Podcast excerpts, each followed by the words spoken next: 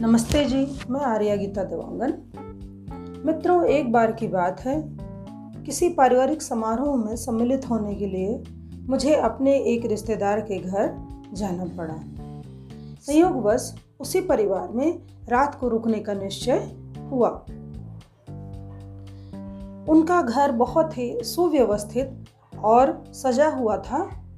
संयोगवश कुछ काम से मुझे उनकी एक अलमारी खोलनी पड़ी।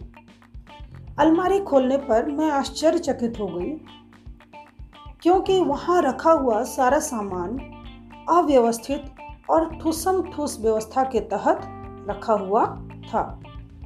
बाहर से उनका घर इतना सुंदर और अंदर ऐसी व्यवस्था देख करके आश्चर्यचकित होना स्वाभाविक था। हो सकता है समय अभाव के कारण उन्होंने सामान ऐसे ही रख दिया हो, उनके वैसे सामान रखने की मंशा न रही हो, या फिर उन्हें यह जानकारी ही नहीं है कि सामानों को सुव्यवस्थित रखने से हमें क्या क्या लाभ हो सकता है। कारण जो भी हो, लेकिन इसका मूल कारण केवल मात्र एक ही है कि गृहिणी के द्वारा ऐसा नियम नहीं बनाया गया जिससे सभी घर की व्यवस्था में सहयोग प्रदान करें। मित्रों अथर्वेद के चौदहवें कांड के द्वितीय सूक्त के सत्रहवें, अठारहवें मंत्र में एक शब्द आता है, सुयमा। सुयमा अर्थात उत्तम नियमों का पालन करने वाली या घर के उत्तम नियमों को बनाने वाली। महिलाओं को अपने घर की व्यवस्था के नियमों को इस प्रकार से बनाना चाहिए, जिससे उन नियमों में घर के लोगों को सुविधा हो और उनके कार्यकुशलता में वृद्धि हो और साथ ही साथ अपने ऊपर भी कामों का दबाव कम से कम हो हम घर के लिए उत्तम नियमों को कैसे बनाएँ?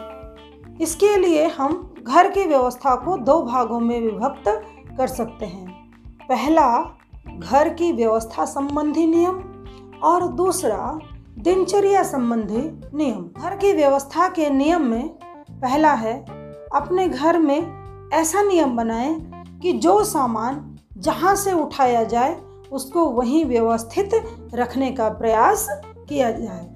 घर के प्रत्येक सामान के लिए एक स्थान निश्चित होना चाहिए, जिससे परिवार के सभी सदस्यों को सुविधा होती है।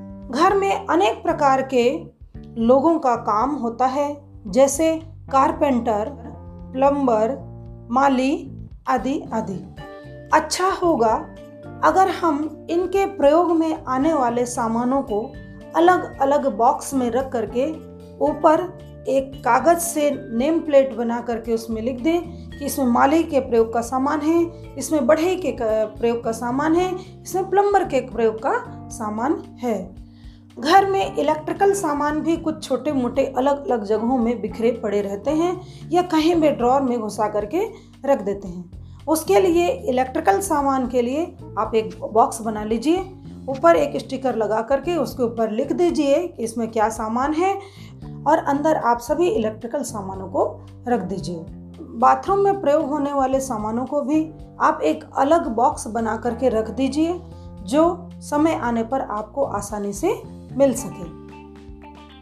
अपने रसोई घर में प्रतिदिन प्रयोग होने वाले सामानों को आप सामने रखें और वे सामान जो कम ज़रूरी हों या जिनकी आवश्यकता बहुत दिनों बाद पड़ती है, उन सामानों को आप अंदर भी रख सकती हैं। इसके अतिरिक्त बच्चों के खिलौने, जूते, मोजे, आई कार्ड आदि का एक निश्चित स्थान बनाकर वहीं पर रखने का नियम भी बना दीजिए।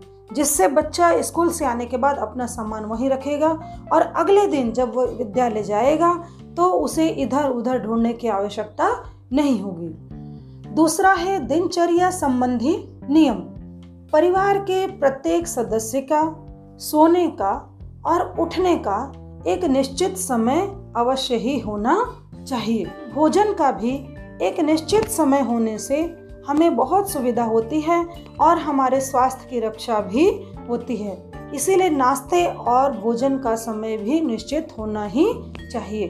टीवी देखने, खेलने, मित्रों से बात करने आदि के भी आप कुछ नियम अवश्य ही बना करके रखें, जिससे आपका समय अपव्यय होने से बच जाएगा। बच्चों के पढ़ाई का समय भी निश्चित होना चाहिए। और बच्चों के पढ़ाई के समय बड़े लोगों को क्या करना चाहिए या क्या करना है, यह भी नियम अवश्य ही होना चाहिए।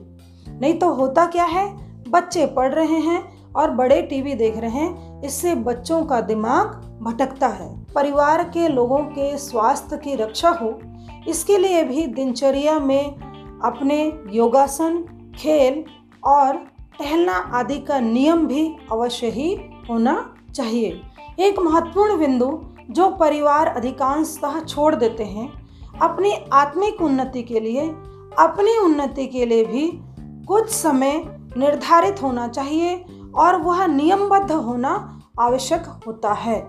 इस प्रकार आप गृह व्यवस्था संबंधी और दिनचर्या संबंधी नियमों का पालन करके सुयमा बन सकती हैं और अपने घर को उत्तम नियमों में चला करके पूरे परिवार को सुखी और समृद्ध बना सकती हैं और अपनी भी उन्नति में आप सक्षम हो सकती हैं। धन्यवाद।